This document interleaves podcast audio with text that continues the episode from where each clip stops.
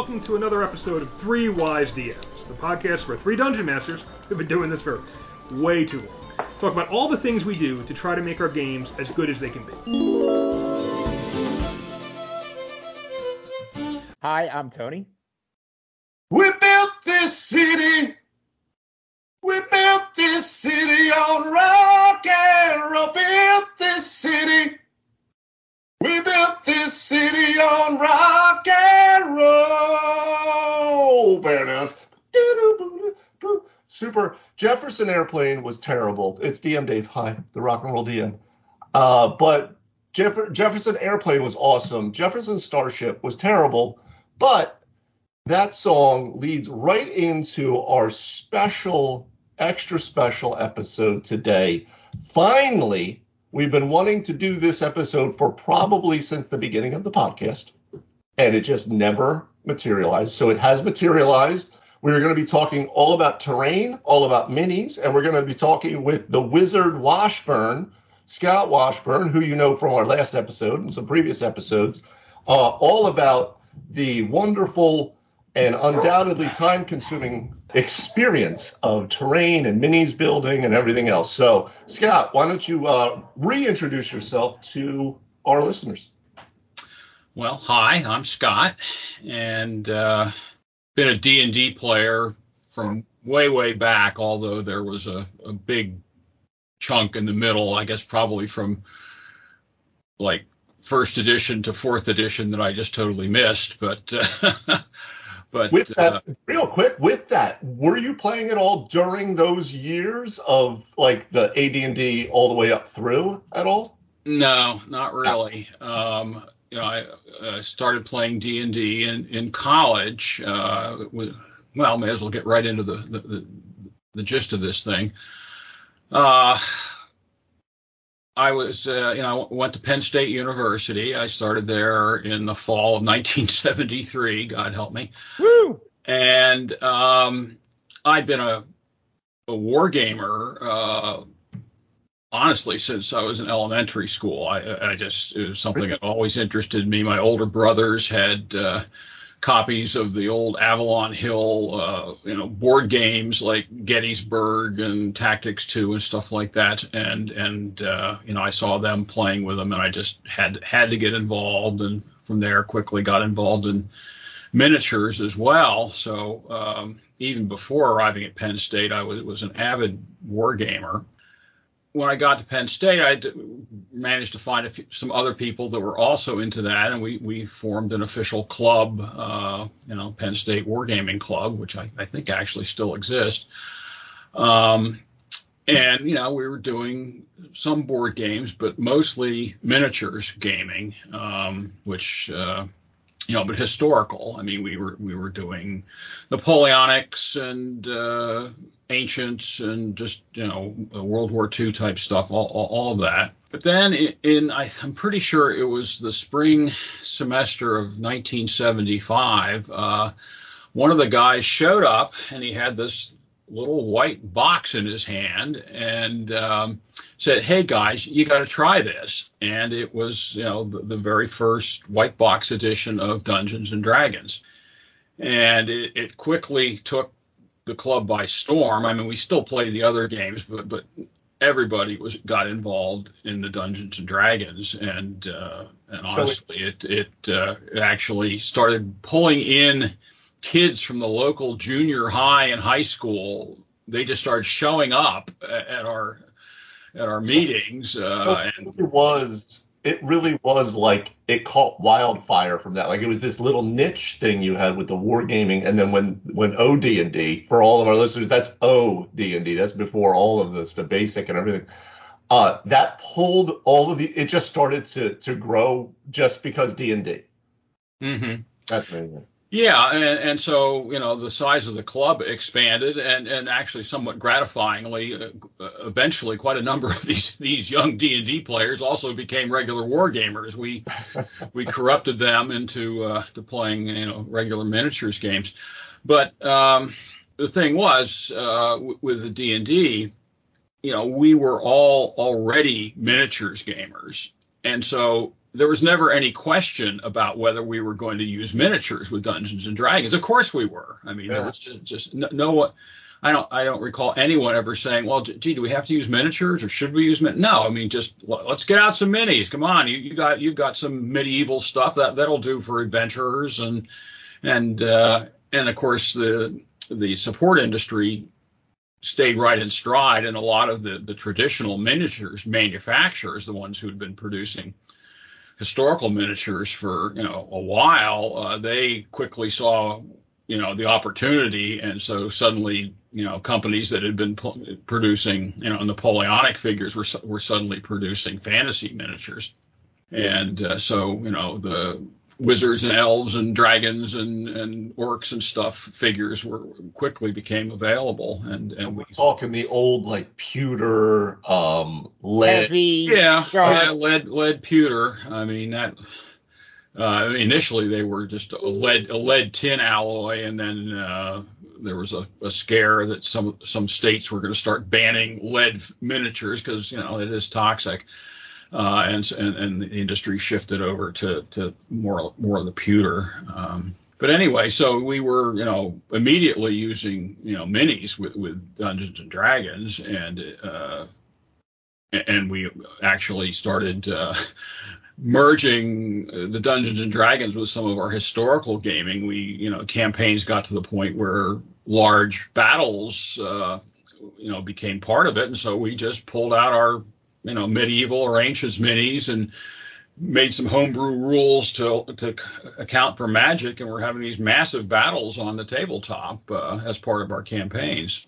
I will say the uh, if you guys go back, you can look at the image too, because on that white box, Scott, it literally says which he has. I've actually seen it. It's uh, it's the like unicorn. Yeah, it really is. Um, he's probably gonna pull it up and show it on the camera, but none of you will see it. But know that it exists. There it is. Oh, there it is. It says, I mean, the original one, the three volume set from Tactical Studies Rules, which was became TSR um, says rules for fantastic medieval war games campaigns playable with paper and pencil and miniature figures. So right from the very get-go, Arneson and Gygax, it the, the entire thing was meant to be that. So so that kind of flies right into what you're talking about, Scott. You kind yeah, of well, as I understand it, um, Gygax and, and Arneson they, they had originally created a set of rules for miniatures gaming called Chainmail yeah. And that and that was really the beginnings of Dungeons and Dragons. They took those rules and and uh, expanded them and modified them. So, somewhere I've got a copy of Chainmail. I don't know exactly where it is. really? Uh, I bet you do. That's awesome. But uh, so anyway, as I say, you know, minis were a part of it right from the start, and and and the industry kept pace. And and uh, you know, initially you had some pretty crude looking uh, miniatures. Uh, but then uh, you know some of the, the, legendary uh, companies came came into the fray. Uh, Ral Partha and Grenadier Miniatures. They uh, hmm. not only did they come up with with wide ranges of, of D and D type miniatures, but they just upped the quality of the sculpting beyond anything that uh, historical miniatures had had seen to that point. Uh, the, the, detail, uh, you know, on the on the minis just became amazingly good, and it, and it has you know g- gone a pace from there. Of course, these days the sculpting's all done with computers, or mostly done, I should say. There's still a few hand sculptors out there, but uh, mm but so the detail has, has gotten you know better and better. And, and with the widening market it, it became uh, economically feasible to start producing them in you know, like injection molded plastic and so forth which had never been possible uh, earlier because there just wasn't enough demand for uh, for the wargaming figures because it wasn't that big of a hobby, but but you know the the, the, the wargaming figures were all uh, centrifugally cast metal, and because you couldn't do them in plastic because you know the cost of the molds is just phenomenal, or it was. Um, but now you know there, there's such a big market for the D and D stuff that uh, you know plastic figures are more common than metal. Well, hell, people are getting 3D printers themselves, and they'll share their um, their uh, software to to program whatever you want to put in there. You know? Yeah, that's and that's the next generation uh, that, that uh, people are doing uh, 3D modeling for for miniatures and just selling the files so that people can uh, can print them out themselves and uh, or or go to a service that'll print for them. Tony, you've seen some of these because Scott has brought them out uh, to stand in for uh, certain figures that we'll have. So some of like the old knights and stuff are like your original, probably grenadier ones, things like that. I remember the one wizard he has as like a banana he painted on him or something like that. I can't remember exactly, but We're very grateful that there are people like you around, Scott, because you say, who wouldn't want to use terrain or figs? Have you seen my terrain? I mean, and I was painting last night. That is nothing to brag about. No one wants me to paint a fig. Yeah, it just makes me think of my old. Uh, we've talked about it on the on the cast before. The Marvel superheroes game from TSR. Uh, I had actually, when I was a kid, had the box of minis they had released for it. It was like a set of twelve. The initial one, uh, Captain America, Spider Man, and they were those old lead pewter figurines that were like oh, nice. half melted looking because of the metaling. It's- yeah. Anyway, so it makes me wonder. Anyway, keep going, Scott. Take us through. But uh, well, then, then now talking about the, the terrain to go with with the minis. Now that that's sort of interesting because that didn't really develop nearly as rapidly as as the minis did. Um, at, at our wargaming club at Penn State, of course, we use terrain with our historical battles, but you know we're college students. We don't have a lot of money, uh, and any money we have, we want to spend on figures rather than uh, than terrain. We don't we don't have a places to store it. So the terrain initially was was pretty pretty primitive. I mean, you know, if, if we wanted hills and stuff, we would just get a green cloth or like a, an old bed sheet that will dyed green and, and throw it over top of some books or something to make it make hills. Hmm. And um, you know, some fairly uh, crude, you know, you get trees for for like model railroad sets and so forth. And uh, so, you know, the terrain wasn't that complex and honestly for for the d&d uh, uh, at least initially um, i mean the, the white box d&d was was you know dungeons and dragons and and the emphasis was on, on the dungeons. I mean that's where the the adventures took place was generally in dungeons. Um, they, they did have rules for uh, you know outdoor encounters but if, if you actually look at, at the, like the the uh, Yeah. encounter tables for that uh, you know the, the, it, was, it be, quickly became understood that you didn't go out in the wilderness until you're up like fifth or sixth level because it was just too damn dangerous i mean the you could literally run into anything outside up up to including dragons whereas with the uh, the, the, the dungeon setup you know the dungeons were uh, you know, specifically designed in levels. I mean, you come went into the dungeon on the first level, and you were only going to meet, you know, things like kobolds and goblins there, and it was relatively safe for a low-level adventure. But if you went down a level in the dungeon, it or you know one or more levels, each level you went down, the monsters got tougher and tougher. And you know, so I mean that explains the old dwarven ability to you know detect sloping floors because because dungeon masters would put in a slope and, and, and send the the adventurers down to the second level where the monsters were, were nastier without them realizing it. And so That's dirty pool. Uh, yeah, it, that is absolutely a thing because they wouldn't even know they were on the second or third. Yeah, level. exactly, exactly. And so that's that's why the dwarves were able to detect sloping floors so, to prevent you from falling into that sort of thing. Um, but, was- but but my point is though that uh, you know initially most of the gaming took place you know in a dungeon which you could uh, you know simulate with you know pieces of cardboard with you know a grid on, on it and to make rooms and, and hallways and so that that was really all the terrain there really was to begin with and all you needed. You know it's only sort of later when uh, you know the game ex- scope of the game expanded that, that you start finding you know commercially made terrain pieces and and uh, you know dungeon walls and stuff to make your dungeons look uh, look cooler. But that that uh, sort of lagged behind really the, uh, the the miniatures part of it. And by the time uh, you know that started becoming more common on to be, be honest with you i sort of not was not playing the game anymore after i got out of college. Uh, i didn't have a handy gaming group to uh, to play with and it was before the internet of course so you couldn't just go find one.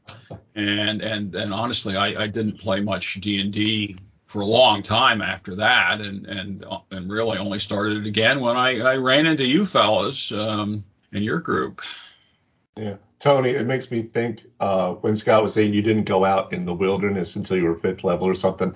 And I remember too, if you go back to those old original rules, because this is like this is fun, it's like an archaeological dig, but you actually had to get a companion game to do exploration. It was like wilderness survival or game or something. It was like one of those, it, maybe Avalon Hill or somebody put it out, but they literally said, go buy this other game if you want to do exploration. But Tony, yeah, you, you, didn't have to do that. I don't, you know, I, I recall that and and and the wilderness survival game, but we hardly really ever made much use of it. I mean, once once we got the hang of it, we realized how we could run, you know, wilderness adventures with, you know, just there actually with that there was quite a bit of theater of the mind as far as the travel involved. Of course, when hmm. Just you know describing where you're going, what you're seeing up until the point there was an encounter, and then we would you know pull out so, something to, to put the figures on and, and get you know some sort of appropriate terrain. So I gotta I gotta tell you, it's it's pretty funny that they say you don't want to leave uh, the dungeon because it's too dangerous outside. well, of course, you know the, the, typical campaign was set up is that you, you were in a town or a village of some sort and there was a nearby dungeon and so you'd go into the dungeon and you'd you know, fight monsters and get treasure until you had used up all your spells and were beat up. And then you'd go back to town and do your long rest there. Although they didn't really call it a long rest. They just said, you know, you sleep the night and uh, mm-hmm. and then you could go you go back in again. So you'd have a, a, a, safe base of operations in this town. But the uh, but you know the dungeon uh, was where you could find treasure, where you could kill monsters and get your experience. And as I said, it was set up in a, in, a way that was you know emotionally comfortable. You know, if you you knew if you stayed on the first level, you weren't going to run into anything too nasty, and and then when you felt you were ready, you'd go down to the second level and clean that out, and then and uh, you know and so on. As you went up in level, you, you could go down in levels.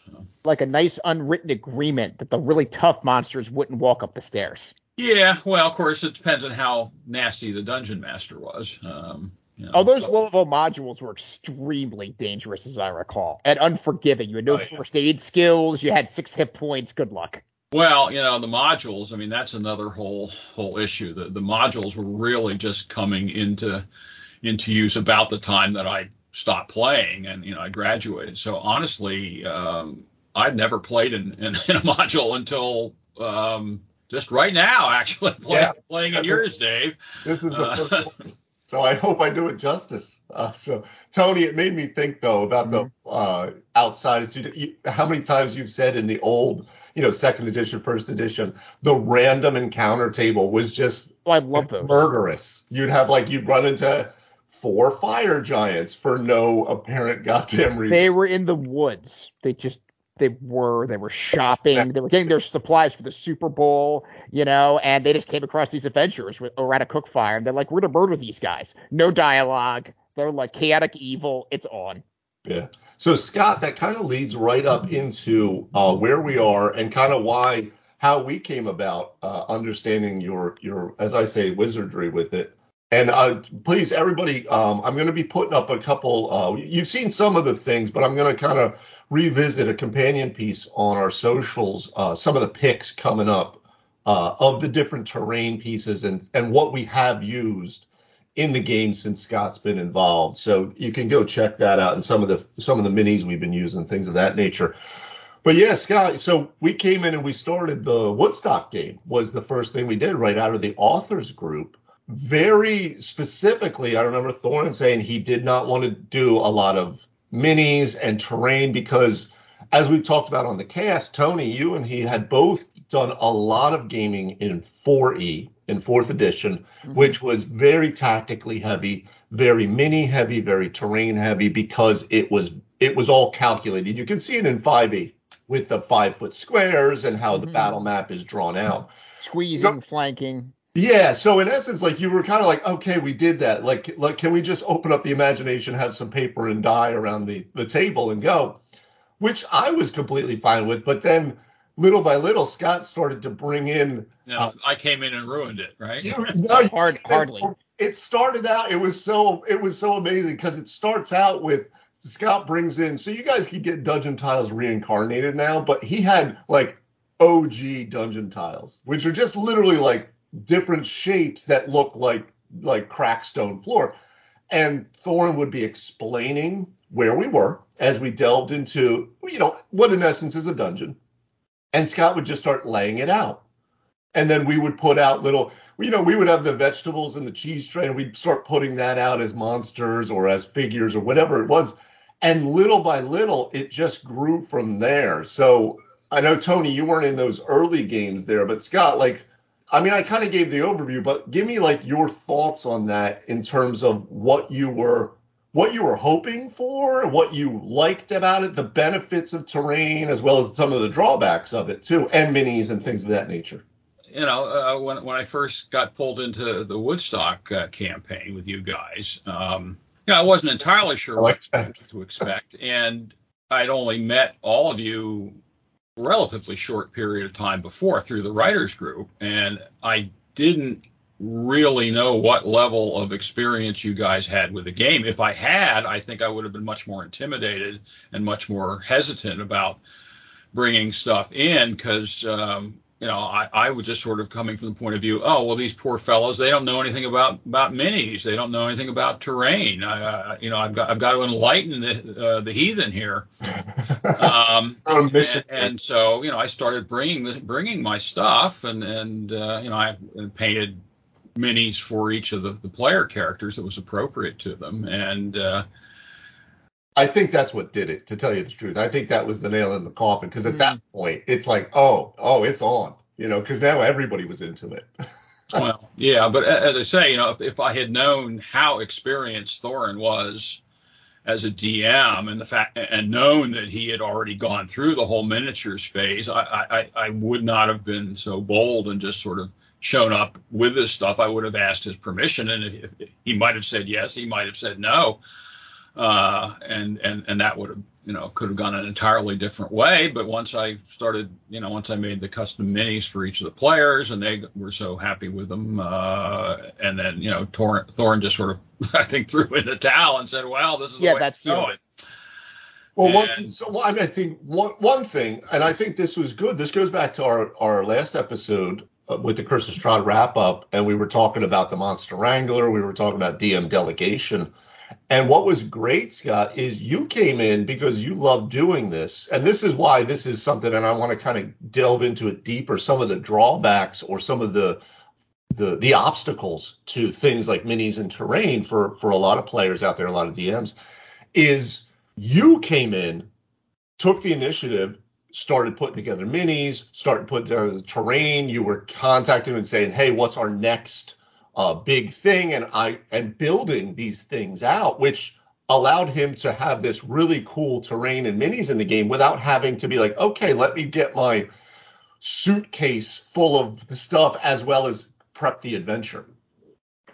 So, well, yeah. Um, I mean, Thorin, I think one, once he saw which way think, the wind was blowing, decided to, you know, go with the flow, and and he, you know, started contacting me tw- between sessions and saying, "Hey, uh, can you bring this and this and this for the next session?" and and then uh, and then ultimately started saying, "Gee, can you can you build a huge pyramid?"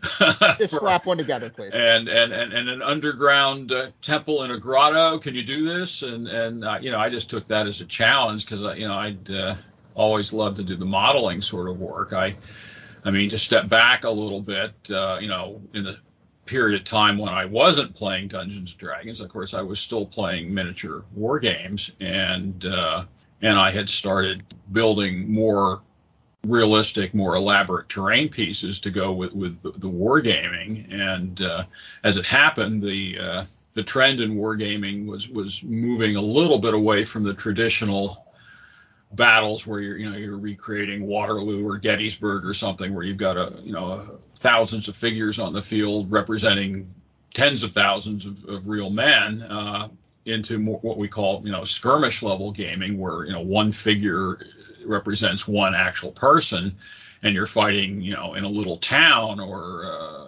in, in, you know something like that. And uh, and so the terrain that you needed shifted from just you know big hills and streams and, and something to represent a, a village that only takes up a little bit of room on the table into more detailed and elaborate uh, bits of terrain where you can actually move figures around inside of a you know a French village during World War II or whatever. And I, I started uh, you know or or you know in, in the games workshop their Warhammer 40,000 uh, mm. game which was very popular still is and, and you you know you needed you know futuristic ruined cities that you could fight in and I started you know building and selling terrain like that uh, you know custom made terrain pieces and uh, so plus, uh, you know, my my real job, real life job, I was a, an architectural designer, and uh, I didn't build a lot of models, uh, but I did build did build some. So you know, I had the whole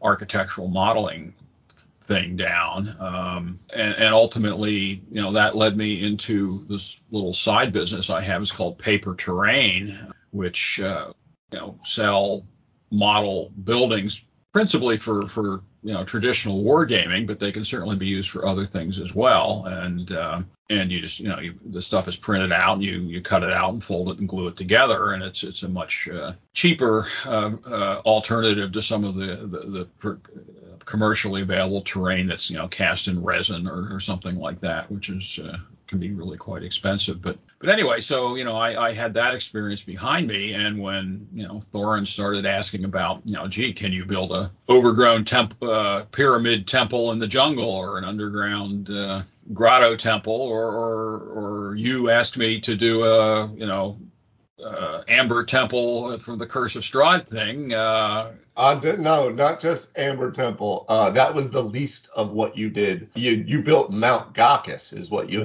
did, and then Tsolenka Pass and the bridge and all of that stuff. Yeah, no, that was uh, again. Take a look, guys, on uh, on some of the, the some of the, the the pictures that we're gonna post up of, of what these things look like. Give us a sense of when you started to, I mean, obviously minis, most D&D players out there have that. When you're talking about terrain that's not purchased, that's not Dwarven Forge or some of these other companies, um, when you're building that stuff out, like the ziggurat that you built for the Woodstock game, Mount Ghakis for the Curse of Strahd game, stuff like that, like what are the types of materials that a lot of times you're using for that? If somebody like something that's that's accessible for people if they wanted to start looking into this and not spending you know thousands on dwarven forge or something. Yeah well uh, the curse of strahd thing I, I, puzzled for a while over how I, how i was going to build that. Now the the material of choice of most of your uh, terrain builders um, is the uh, high density uh, insulation foam board. Uh, you can get it at you know home depot or lowes or whatever and it comes in different thicknesses from one inch up to two inch two inches. Um, and it's uh, you know it's it's it's not styrofoam. I mean that's what a lot of people call it. I mean the styrofoam is not very high density. It tends to crumble. It's it's not the best for modeling but the the dow corning uh, insulation board that you use in, to insulate houses uh, it's you know it's rigid. It, it's pretty solid. Um, and you, you need to really to cut it, you really need a hot wire cutter. There are they're you know available.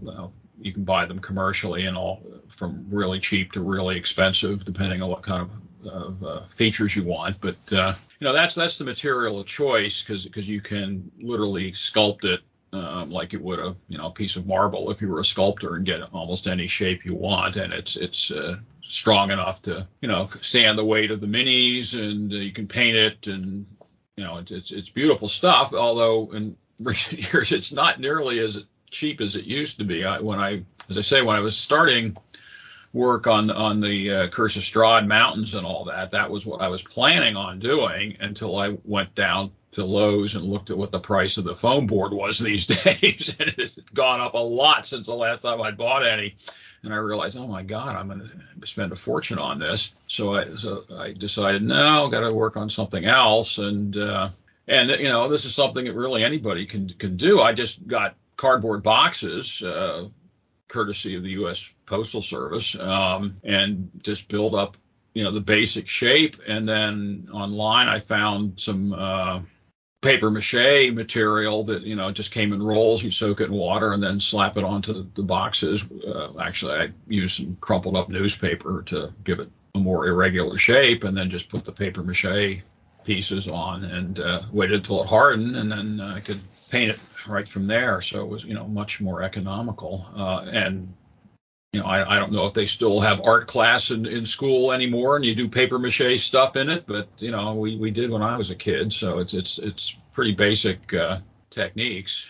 Um, I did I did use the you know the insulation board for the uh, the first pyramid temple in, in the Woodstock Wanderers game because uh, that wasn't such a big thing.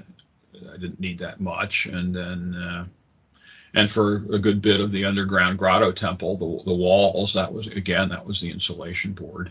Um, but you know over the years I've learned to make use of just anything that that might possibly work. So you know cardboard boxes and shipping containers and uh, empty Pringles cans or whatever, whatever you know, uh, has got the right shape. So if you had, if you were someone new at this, right, they're not going to start with Mount Ghakis and the Amber Temple, obviously. Why not? Let's say uh, it's very ambitious, but let, let, let's aim a little lower. So say you're trying to do something a little bit more involved for a dungeon, but more so than dungeon tiles.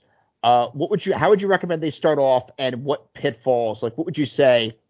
Do not try to attempt this. Uh, so you're, you're saying like how to how to build like the walls in a dungeon. Uh, So they're trying to get to the next step. The second, dungeon tiles are a fantastic product, but I want to go a little farther, and I don't have experience. with this. Yeah. Yeah. Well, um, you know, just just to put you know vertical walls along you know alongside your dungeon tiles. I mean, that seems to be.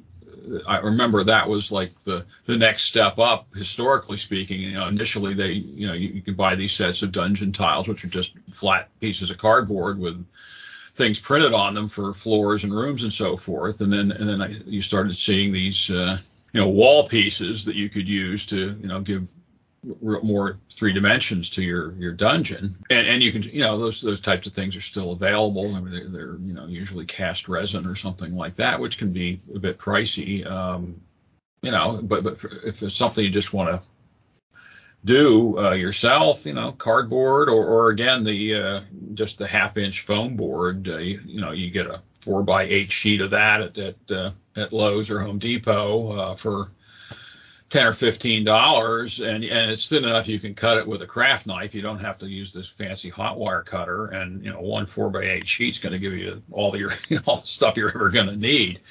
Um, you know, and then you know just get some again go to you know Michael's craft store and buy some gray you know gray uh, acrylic paint in, in a bottle and paint it, and there you go. You got your your walls and stuff. So it. Uh, you know, it, it can be as complicated or as simple as, as you want to do it. It's just a matter, you know, it is going to take some time. You, you got to commit the time to it. You're, you're building terrain. You're not uh, designing your encounters or, or painting figures. So it. Uh, And I think that's really a tough issue for a lot of DMs because I've always said when I was making my crude attempts at maps or terrain, it was detracting from the time I wanted to spend on character development, the story, encounter building, etc. So the fact that uh, Dave or Thorn had somebody who was able to say, "Hey, I'll put together your terrain for this," that's why that it was such an incredible blessing. Yeah, well, I mean, I like doing it. I mean, it's something that I've done for years and years and years, and, and I enjoy building it. I enjoy, you know, whipping it out and putting it on the table and see see the amazed expressions on all the players around the table. Uh, you know, I mean that uh, I, I get a rush out of that. So, but if you if you're not like that, if if you look at it as a chore, then you know maybe it's a chore you really don't need. Um, and, and, of course, you know, when I was doing it for for Thorn and and and, and then for Dave, uh, you know, I was a player, not not the DM. Uh, so you know, I, I didn't have to worry about creating an encounter. All I was doing was uh, producing the, the model and uh, not Yeah. trying to not trying to do both, which uh, I definitely could see would be a a, a real burden. So, do we want to talk about the nitty gritty of your construction involving that last Curse of Strahd game? I mean, there's pictures out there. I mean, what all did you make? You, we said we did the temple, the pass. You made custom figs for each of these encounters. How long Well, did all I that mean- take? I mean, obviously, everything you saw there on the table, I made. You know, I had to plan it out. I mean, I, you know, I looked at, at what was needed. He wanted wanted the, the the gateway at the pass and then a bridge leading over to an, another mountain that led to the Amber Temple. So I said, all right, well, I definitely I've got to build this in separate pieces. Just, uh, you know, it's much more manageable that way. It'll be small enough I can actually get it out of my basement once it's done. Um, and uh, although I must admit it was a squeeze, I planned out the two big hunks of mountain, um, uh, the, uh, the the gateway leading from through the pass. Uh, honestly, I I swiped that from uh, the uh, the keep that I built for the Woodstock Wanderers that we never got to use, and uh, and then I had to build you know the bridge connecting the two pieces. I had to build the the four towers that were guarding the bridge, uh, and I had to build the the, the Amber Temple itself. Um, I mean, but but really, the, the the hard work was building the two mountains. I mean, because honestly, I hadn't done anything really like that in a long time, and and nothing that big or mountainous really. Um, and that sounds like a very basic, but really for someone who's in construction, don't buy or build anything you can't get out of your room or just take it to where you're going. yeah, yeah, uh, that, that, absolutely. I mean, that that's something. Well, not not and not just like getting it out of the room or um, you transport it or, or, or getting it through a door. But you know, keep th- keep in mind that gee, um, in, unless you're planning on just throwing this away when it's done, you're gonna have to store this somewhere. You know, m- maybe make it you know modular to the point that you know it can fit in you know plastic storage boxes. Um, uh, otherwise, you know, you, you additional problems there. Uh, over the years, with some of my other stuff, you know, you, you, you when you're building terrains, you it's often wise to start out with a box and and then build the terrain so it'll fit into that box when, when you're done. So how long did that take, start to finish? Three different encounters plus the BBEG, all that terrain, ballpark. Well, it went it went a lot faster than I had uh, thought it would. Actually, I mean, I believe um, Dave approached me late last August, I think it was, and he was talking about a game in in November. So I was thinking, all right, I got September, October, and part of I got, you know I got like two and a half months to do this. So I got started on it in early September, and I'll you know I'll let everyone know I am retired, so you know I, I a lot more time. Uh, I didn't have to fit this around a real job. Um, and you know it was it went pretty quickly actually. Um, and and then which was good because then like midway through September, Dave contacted me again and say, could you possibly have this ready like in October sometime? You know I swallowed a few times and said, "Well, yeah, I guess I could." Um, and, uh, and and so we managed to do that, but uh, it was a little bit of a rush. But but yeah, I mean, I I was working. You know, there's probably around 200 hours of work in that thing. Woo! I would say. And I mean, and when you see it, it, it, it makes oh, sense. it's breathtaking. That's, that's where some of like so. When, when, although that that includes the uh, painting the, the, the minis for the, the bad guys too, though. Yeah, and the characters. Yeah. And the players, yeah. Yeah, that's a task. You, you right did the entire thing. You kind of went all campaign into like two sessions. Um, so just like as we're kind of getting close here, like obviously I'm a huge fan of. We've talked about battle maps, of terrain, of mini, like of having things concrete on the table. One thing I like playing with little toys. So like there is that. Secondly, as we've talked about, Tony, on on multiple uh, occasions, the difference between theater of the mind and and maps and minis and stuff, there is something to be said about having it in front of you and understanding. I remember Beth in, in our last episode was talking about being able to remember where everything was without the DM having to constantly every turn say, okay, this is where everyone is. What are you doing? This is where everyone is. What True. are you doing?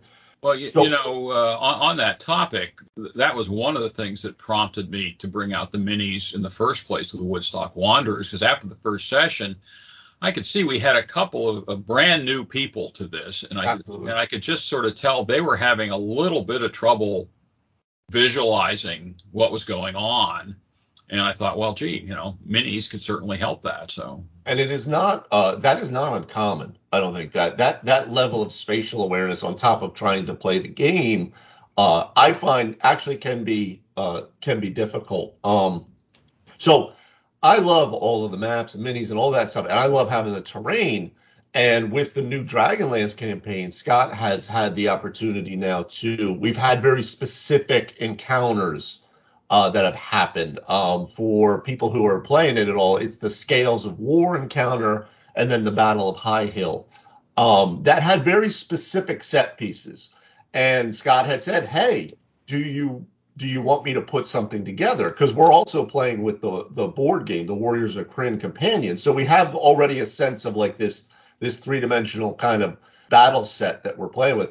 And he said, "Do you want me to put anything together?" So I sent him a map, and he was able to, in essence, with your your current inventory, put something together for the most part for most of this stuff outside of the draconians that you had to start uh, modding together for the mini section of it. But in terms of terrain, with a map, you said, well, I have a cart and I have a tree and I have, you know, roadways and things of that nature. So from your existing inventory, you were able to put this together, which I'm, I'm thinking helped to decrease in some of the time investment here. Yeah. Well, yeah. I mean, so far the the initial uh, encounters that, that, that we needed to put together were you know pretty straightforward. The first first one was just a road and a cart and some trees, which uh, and plus the minis, which I you know all I had, so we just put that out. The Battle of High Hill was a little a little more elaborate. I mean, I, I had to build the hill and, and the stone walls um, for that. Um, oh, those weren't the stone wall was not existing originally from anything. No, no, uh, I, I, just made those. Um, it, that was actually fairly simple. I uh, went to the local pet store and, and, and to their aquarium section and found they, they have all bag, you know, large bags of all sizes and shapes of, of stones to put in the bottom of your aquarium. And I just found one that looked good. And then I had some uh, two part epoxy putty, which, you know, you just mix it together and knead it like clay. And I just, you know, put that out and stuck the stones into it and had two stone walls. And, that was clever. It looked really good. Yeah, absolutely, absolutely. And um, you know, and and so you, you just you know use what you can find. Um, you know, the, the the upcoming scenario for your next the next session is is, is was a bit more involved um, with uh, uh, fighting in, in in this town of uh, Vogler and uh, down at the the dockyard and so forth and and uh, so this this was a bit more elaborate, but fortunately I was able to use my paper terrain buildings for the for the the buildings in the town. Uh, I, I, had to put them assemble them because I didn't have any ready-made ones of, of, of that scale. But uh, yeah, but it was you were able to kind of uh, I I always use the term kit bash. I know that's not what it is, but you you can kind of uh, hot rod up uh, your terrain from some existing pieces because you built so much over the time. I would ask too. I mean, I know Scott, you you obviously are biased to it because you love doing this and you do it, right? So, um, but Tony, like uh, with especially with the the the Dragonlance campaign, because this is the first time that you've kind of uh, been from the beginning when Scott started to pull out the terrain, right? Because the Curse of Strahd thing was at the very end. Um, for me, I feel like these very specific encounters, it's a big battle, it's something like that. It's not your just random encounter somewhere. I feel it adds a whole nother level to the game. What are your thoughts on that in terms of uh, player as another DM, that type of thing? Like for what, when and where people would best utilize this? So of course, big battles it, it can be very valuable, and for those reasons, a spatial awareness. So how many times as a DM you throw a fireball at the party and you, players are like, I'm not there. You, you don't get me with that. Well, your fig's right there on the map. Yes, I do. You see, it's landing there. It's going out in this direction. Yeah, to, roll me a dexterity saving throw, please. Uh, for those things, it's super helpful, and you can come out, give a brief but to the point description, three lines. Here's what you got, versus trying to really like paint a verbal picture, and then still, you know, they get the idea of the environment they're in, but they're not really sure where everything is in relation to them on the battle map. Can I reach him in one round? Do I have to throw a javelin? Am I using a longbow? What are my options? Mm. Without the DM telling you. Yeah, absolutely. And Scott, I mean, I, I would think you would kind of agree on that front, just because again, you you like terrain minis, you build it, you come from a wargaming background.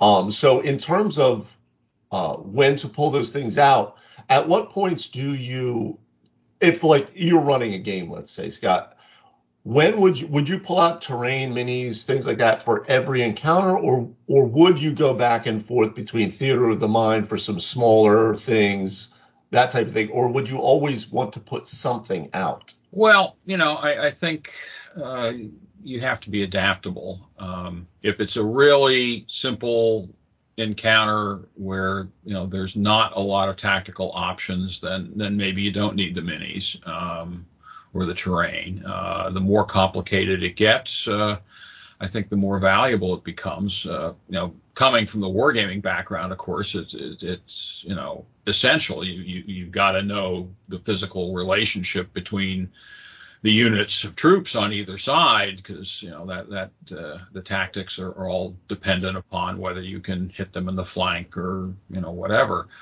So, uh, but but yeah, I, I mean, I, I don't think the minis are absolutely and terrain are absolutely essential for every encounter. Uh, it should be, you know, when you think it's appropriate, when it's uh, going to help, and and when it's going to be fun. Don't don't don't make it a chore. Yeah, that's good advice. The the fun thing is is the best because I will say it.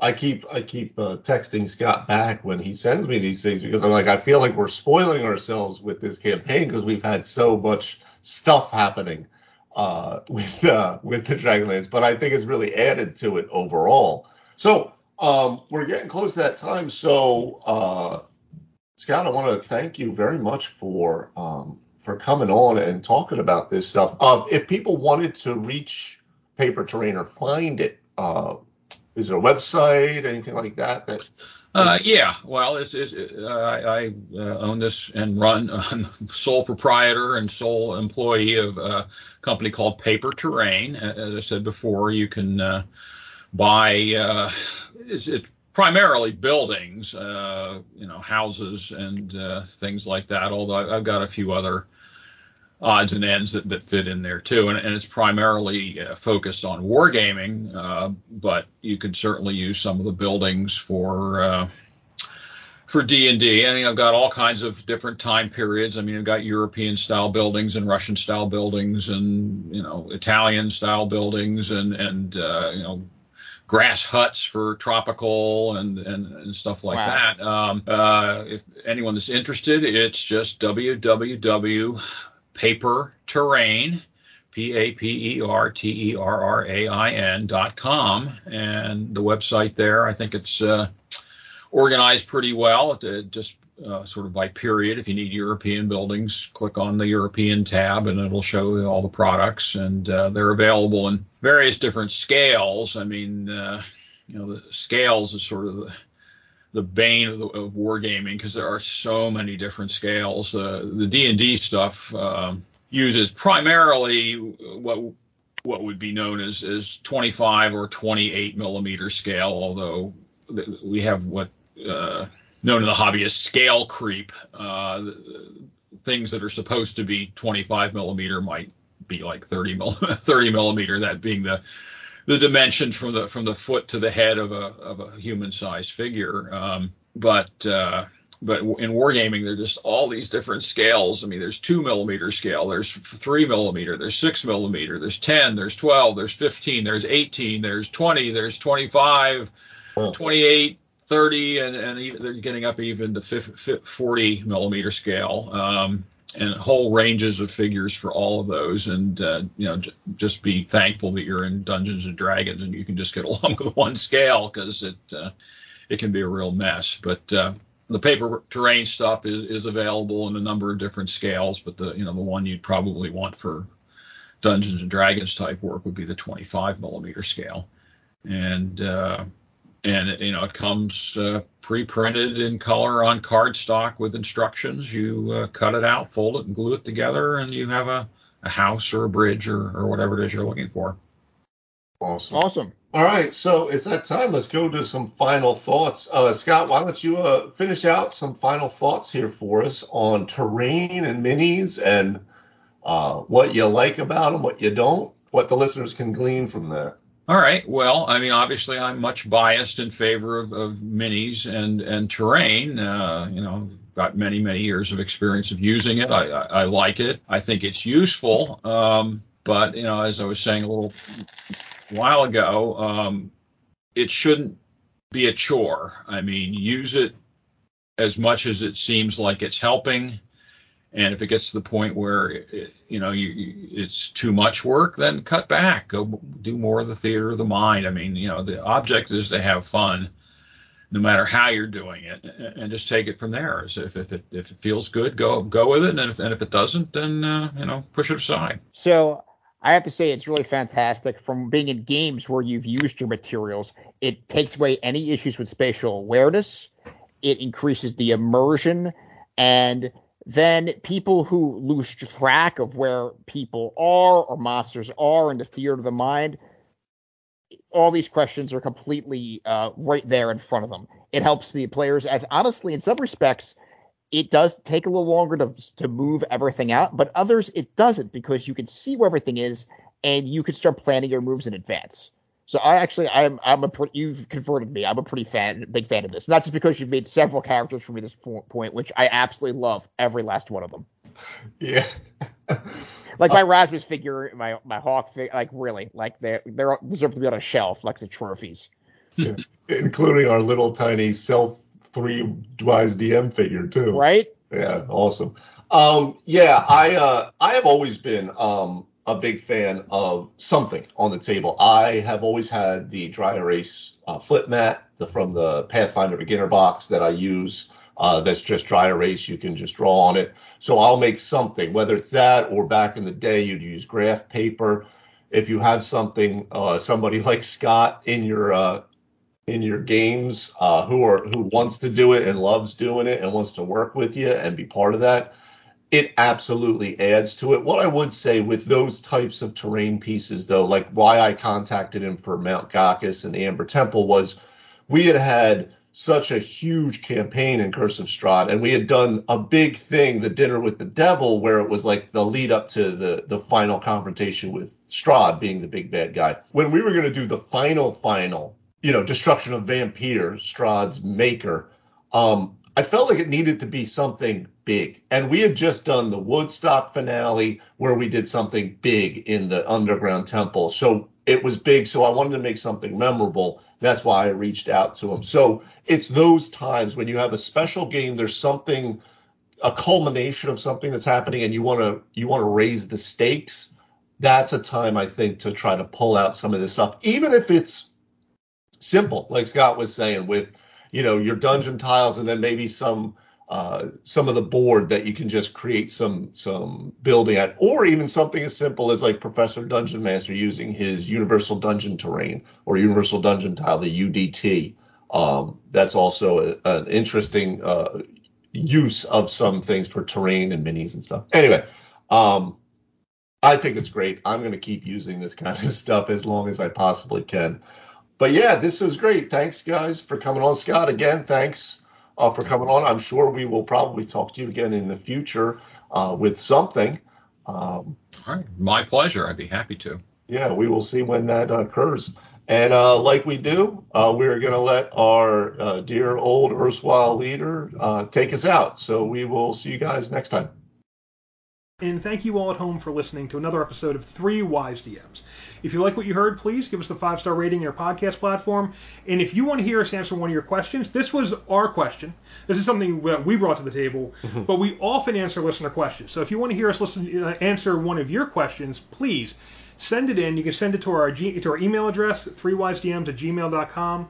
You can go to our website, threewisedms.com, put it in the what's your problem field, or talk to us on, on Instagram, Facebook, Twitter. We're active in all those places, and we're always looking for new material for the next podcast. We love helping you solve the problems you have. This is a podcast for Dungeon Masters with Problems. That's what we're really here. And that's it for this week. We'll see you next time. Three Wise DMs.